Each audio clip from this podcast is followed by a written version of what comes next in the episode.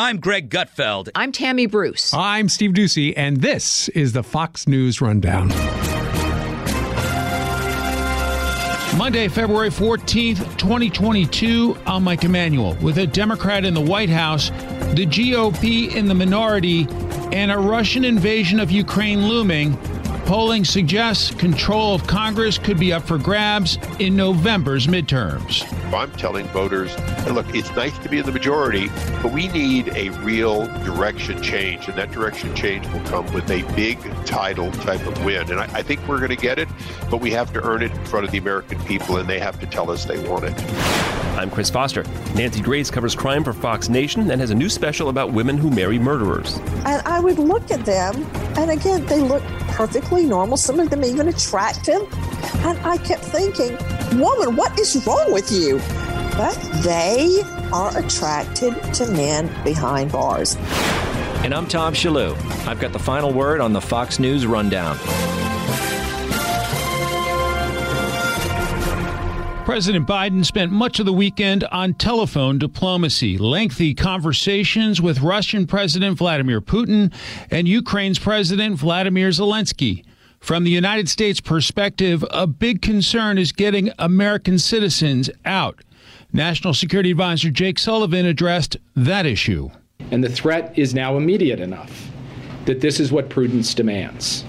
If you stay, you are assuming risk with no guarantee that there will be any other opportunity to leave and there no prospect of a US military evacuation in the event of a Russian invasion. If a Russian attack on Ukraine proceeds, it is likely to begin with aerial bombing and missile attacks that could obviously kill civilians without regard to their nationality. President Biden told NBC's Lester Holt he doesn't think Vladimir Putin will jeopardize U.S. evacuation efforts. This is not like I'm hoping that if in fact he's foolish enough to go in, he's smart enough not to in fact do anything that would negatively impact on American citizens. While the administration has been focused on diplomatic options, many are skeptical that the Russian president can be reasoned with. The president had a uh, hour plus conversation with a man he should have had a 5 minute or even a 30 second conversation with. California Republican Congressman Darrell Issa is a senior member of the House Foreign Affairs Committee. Putin understands when you say no and I will respond by killing your people, he will not respond to the same thing that allowed him to take Crimea. Uh, he is either going to get Ukraine through the front door of combat or he's going to get it through the back door of diplomacy. And at this point, the president appears to be saying, as long as you don't take too much, I'll let you have something. From the U.S. perspective, the best case scenario is what? The best case scenario is that this reinvigorates NATO. The NATO mission gets back on track, and Germany gets back into the fold, of realizing that self reliance on energy is more important, or at least relying on your allies, than Nord Stream 2 and the whole process of becoming more and more dependent on Putin's energy. Is it possible that Vladimir Putin could just have his troops sit there for a time period and perhaps just really shut down the Ukrainian economy, crush the Ukrainian economy? It's always possible that he could get something that way, but remember, he has an economy about the size of Italy's, except for the high oil prices that the Biden administration helped create. He wouldn't even have the power to put these 10 plus divisions on the border he is in fact uh, able to move his military. He's not able to sustain uh, a long period. He just doesn't have the economy for it, and that's one of the the realities. Is he uh, he cannot get mired in a long war, and uh, these divisions are in fact the majority of his combat capability now on one border, uh, which means he's had to make a deal with the Chinese and others uh, he while his troops are away. That's a reality that he can keep for weeks, but not not months or years. How closely do you think America's other adversaries are watching this, such as China, Iran, North Korea, uh, to see how the president handles this crisis after what happened in Afghanistan? Well, I think North Korea is laughing because they can't actually invade South Korea because we have a military force there of the uh, uh, South Korean army, the ROK army, uh, that could repel him. But when it comes to uh, China, taking a look at Taiwan, absolutely. If we fail here, Taiwan is next. Okay, to a domestic concern, uh, something we've been living with the past couple of years COVID and the mask mandates. Now, all of a sudden, you've got these blue state governors saying they're ending mask mandates. Is it about the science, or is it a realization that their constituents have had it and they may pay a political price? I think Glenn Youngkin's election in Virginia was a tremendous wake up call for Democrats who realized that parents care more about the kids, and they now know the teachers care less about them. They know that uh, that mask mandates uh, sounded like a good idea, but for two years they haven't worked because there's no justification for the policies that they said would stop the spread. They clearly hasn't. If you haven't had COVID, you will have it. You will get the mild form if you're getting it now. And for the vast majority of us, you will recover just fine.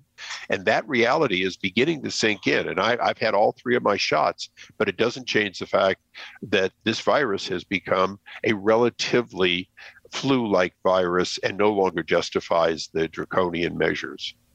Here we are, two full years into this COVID 19 crisis. How alarmed are you? How concerned are you about America's children, students who have been wearing masks to school for the past two years, if they've been in school?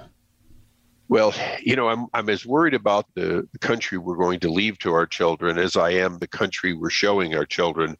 Uh, right now, kids are being told that remote education in front of a TV screen is somehow just as good as real education. And parents and kids have figured out it isn't. They want to get back into school and they want to stay in school. They don't want to be there for a day and then have to go quarantine for so many days. These rules have to change to be much more like if Johnny gets the flu, Johnny stays home home, the rest of us, you know, go back to school. That has to happen to get an education. But let's also remember that these policies haven't just ruined education, they've also ruined an economy. We had an economy that basically was 100% employment, more people working than today by far, and we had virtually no inflation. Now we have a reduced workforce and we've got runaway inflation and a supply chain that is fixable but it's not in the process of being fixed. All of that in one year. To that point, President Biden Thursday touted wage growth and forecasts for weaker inflation, even after a new report showed that prices are rising at their fastest clip in 40 years. Uh, your assessment of our economy right now? Well, real wage growth is the growth faster than your net income. That's faster than not just including inflation, but remember, as you inflate, you increase taxes. So, you know, your real net revenue isn't going up.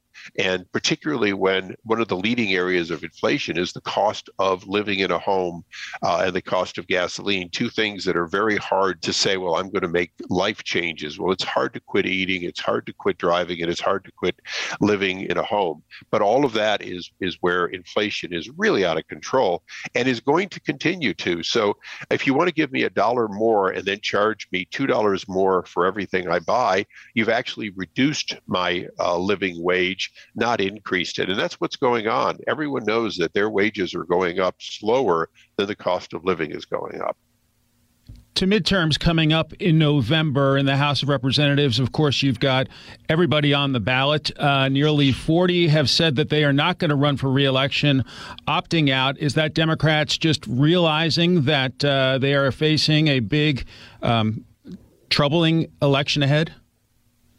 I'm pretty sure that many of them they've enjoyed being in the majority and they've enjoyed being pretty tyrannical in the majority. They don't think they're going to be in the majority, so they're leaving. But let's remember, don't take anything for granted. And a two or five seat majority does not allow the kind of revolution that Newt Gingrich had or that we had an opportunity to have under Trump. Uh, you really need to send a message, a, a 60, 70, 80 member switch. It's that kind of a switch that tells the American people, yes, I asked for a change. Now I expect a change. It tells the president, this president, that the change we want will be a change like we got when Bill Clinton lost his majority. That's got to be part of the equation. And so I'm telling voters look, it's nice to be in the majority, but we need a real direction change. And that direction change will come with a big title type of win. And I, I think we're going to get it, but we have to earn it in front of the American people, and they have to tell us they want it.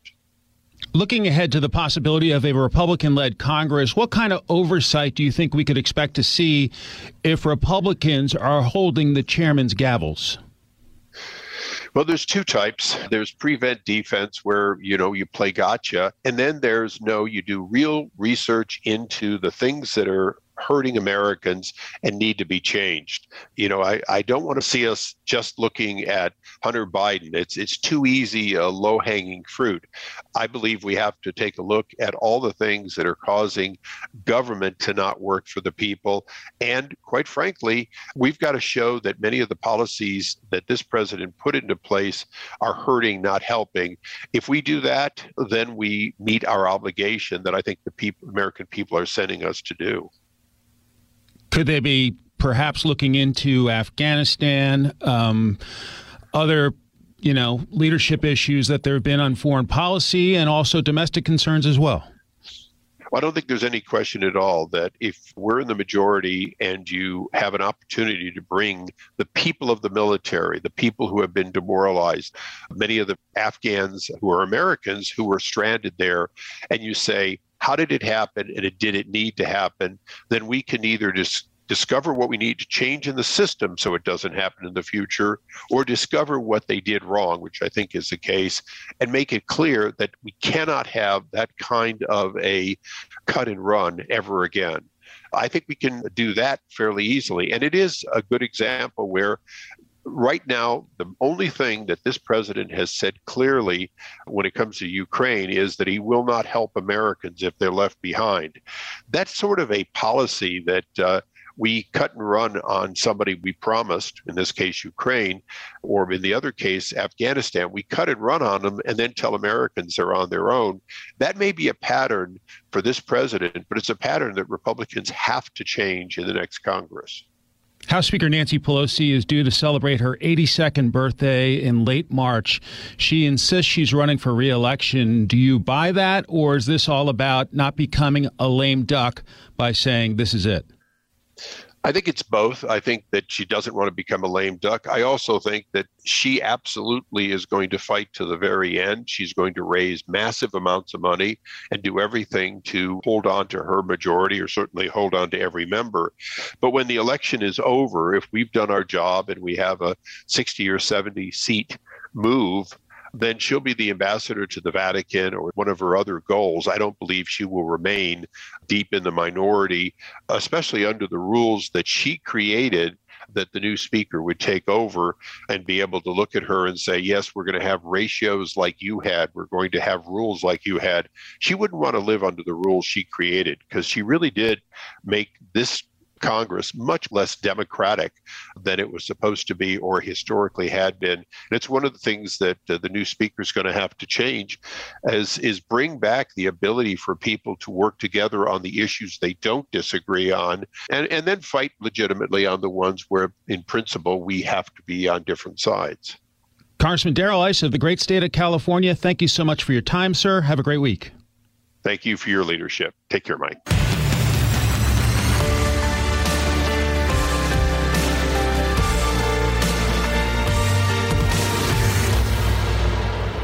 This is Tom Shillue with your Fox News commentary. Coming up. Nancy Grace was a prosecutor in Georgia before starting a TV career 25 years ago taking on crime.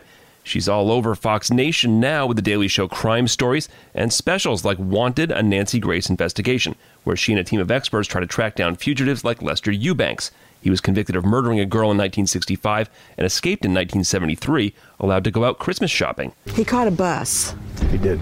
And he got lucky on the bus. Mm-hmm he he got out of his jumpsuit. Well, like he probably didn't he have on civilian clothes, street clothes to go to the mall. Yeah, he did. So they even dressed him up like Cinderella. Mm-hmm. No more orange jumpsuit, civilian clothes. Walk into a mall, never seen again. Nancy blames prison officials in Ohio for a convicted killer's decades on the run. Some things the defendants do right, and some things law enforcement does wrong. Wanted, streaming now on Fox Nation. Behind bars for murder, they turn him into a trustee. I don't mean T R U S T E E like I sit on a board of trustees. I'm talking about trustee, T R U S T Y. He gets a trusted position. He got to go to a mall shopping unsupervised at Christmas and walks free. Yes, that's what happened. And now he's on the run. So I'm honing in on one guy in particular, Lester Eubanks, because this guy murdered, attempted to rape, and murdered a 14 year old little girl who wanted to become a nun. You know, just to top it off, he, she wanted to be a nun, and she ends up dead behind a laundromat, attempted rape and murder. Not only that, he gets dressed to go out to dinner and dancing that night, goes back to the sidewalk where he left her, and then he bludgeons her dead with a rock. This is after he hears the little girl whimpering. And I just don't know how more cold blooded you can get than that. First of all, this was this was in 1965. This happened, this murder, and he escaped from prison eight years later, something like that. Well, I mean, I say he escaped from prison, like you said, he didn't actually escape from prison. He wasn't in prison when he got away. Um, he was out Christmas shopping. Um, are there clues? Again, this is a long time ago. Uh, 49 years oh, has been yes. missing. Are, are, there clues he's still alive? Do we know he's still alive to any degree of certainty? There are clues. And that's really where we pick up the story. There are clues he's alive. He has been living in Southern California under an assumed name, living with a relative, uh, actually with a female relative, under the name Victor Young. And uh, once that female relative figured out that authorities were getting close to discovering him, he left and she left. And so now we're looking for him again. Lester Eubanks, aka Victor Young. So presumably somebody else now, probably. Um, uh, and how long ago was that? That was around 2000. Okay. So now it's anybody's guess, but we have information that suggests he's still alive. It's believed he went from there to work as a janitor at St. Francis Hospital in Lynwood. So he hasn't gone far. By the way I look at it, he's getting closer and closer to Mexico. How old, how old's a guy is he now? Oh my goodness! At this point, he's up in his seventies. Okay. But this is what I learned. Can I tell you something? One of the first serial rapists I ever prosecuted was in his sixties. I had to go to the archives to get his oldest files. He started uh, molesting his own children, stepdaughters, natural daughters, 30 years before and was still at it in his 60s. So just because this guy's in his 70s, uh, he's an old goat that needs to be behind bars. He's a mean old goat and he will kill again. So Lester Eubanks has, is on the federal marshal's what is it, 15 most wanted list. Um, yes, he is.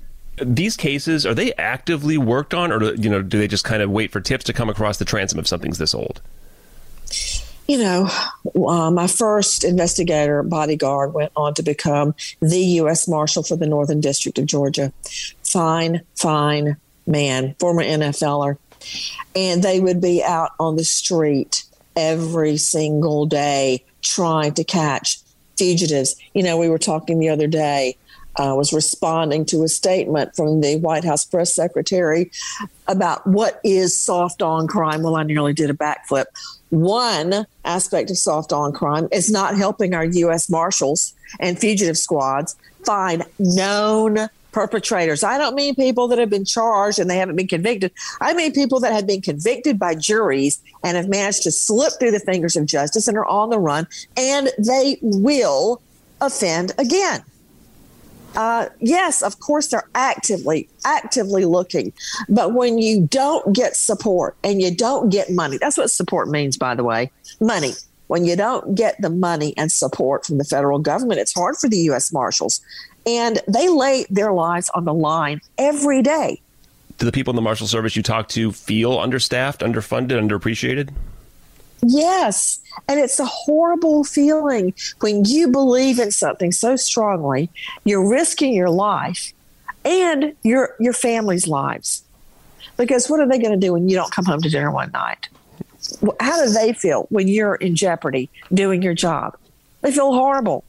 They're out there laying it all on the line and feel not only underappreciated, but understaffed and underfunded. Nancy has another Fox Nation special out just in time for Valentine's Day Marrying a Murderer, a Nancy Grace investigation about women like Teresa Roberts who marry convicted killers. Cameron Evans, my fourth husband, second murderer husband. He was convicted of beating one of his baby twin daughters to death. He says he hit a curb with their stroller and fell on one of them. So she had injuries that looked like she was beaten. Now, do I believe that story? I do. So, long story short, with these women, they meet these guys very often behind bars and fall hook, line, and sinker for their stories. Um, and of course, the women always listen to their sad stories. They start believing in them, and then they start their quote fight for justice. And uh, some of these women, eh, to look at them, they look absolutely normal. Some of them are physically very attractive, or at least I think they are, and they're articulate. They, they didn't just fall off the turnip truck. Truck. So I, I don't. I don't understand this connection, this fascination. And I guess a, an easy one to identify, a story that everyone would know about, would be the killer of Natalee Holloway, and that would be Joran van der Sloot. Then he goes on to kill another young girl, murder her like he did Natalee, Stephany Tatiana Flores. And do you know he has married behind bars, has conjugal visits, and actually has a baby now? Why? I don't get it. What is the answer? Is there an answer? I mean, I guess we can't speak for for everybody Listen, who's done this, but I mean, I'm is there? JD. I'm a JD, not an MD with a degree in psychiatry. I don't know. Uh, very often in court, you know, I would argue to the jury, you know, what's going on in his head? I don't know, and we don't have to go in there and find out. But what I do know is he did it. And in these cases, I know these guys committed murder. Every single woman that we speak to, and we speak to them in depth. And I would look at them, and again, they look perfectly normal. Some of them even attractive. And I kept thinking, what are, what, woman, what is wrong with you? But they are attracted to men behind bars. I spoke I spoke to psychiatrists and psychologists about it. There is the security of knowing the guy can't cheat. Okay. There is the possibility that they grew up with a father or a relative behind bars. So to them, it's not unusual. I mean, look, Nancy, there are women who you you may have had friends who said, "I can change him. I know." I can change him, and maybe there's some of that in there too. Or like you said, maybe they just they believe his his version of the story. Yes, and they get all tangled up in it, and then they feel attached to the guy and want to help the guy. It's just, you know, it's very, very odd to me. So I, I got fascinated with it. Um, years ago, I don't know if you remember, I guest hosted for Larry King for years and years and years. And I got to interview the women that married the Menendez brothers. And I walked out of that studio, my head was spinning around like the exorcist. And ever since then, I thought, I, I don't get it. And I've been fascinated with it ever since then. And then I got this opportunity at Fox Nation to investigate and to learn about it. And can I tell you something? I'm scratching my head just as much now as I did then. I still don't get it. You have got to see this. You've got to hear these women give their story. And see, it's like looking through a two way mirror. You're on one side and you know the truth, and you're watching the other side. You look at the woman and she's giving the rendition of what she says her husband did, which is nothing. But you have the trial file and you know the truth. It's exasperating, infuriating, and perplexing all at the same time. Nancy, love is love. What are you going to do? I guess it, love is blind. I guess that's one way to put it. All right. Well, I that's really uh, appreciate you letting me talk about these cases, especially the most wanted. May they all rot in hell.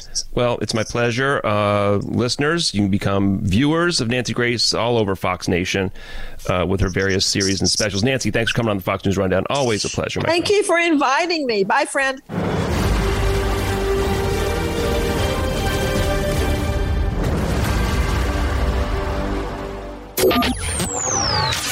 Here's a look at the week ahead. Monday. Monday is Valentine's Day, but getting your special someone a special gift will cost you more this year. Personal finance site The Balance reports inflation is affecting nearly all items associated with Valentine's Day, with roses costing 54% more this year, chocolates up 9%, and dinner at restaurants also significantly higher. Tuesday. Wall Street will be watching Capitol Hill as the Senate Banking Committee is set to vote on the renomination of Jerome Powell and other members of the Federal Reserve. Wednesday. It will bring the year's second of 12 full moons, this one dubbed the snow moon. Friday. Another deadline for lawmakers to approve another short term spending bill to avert a partial government shutdown. Also on Friday, the cost of Amazon's popular Prime membership goes up. The annual fee rises from $119 to $139, and those paying monthly will see their $12.99 payment increase to $14.99. And that's a look at your week ahead. I'm Rich Denison, Fox News.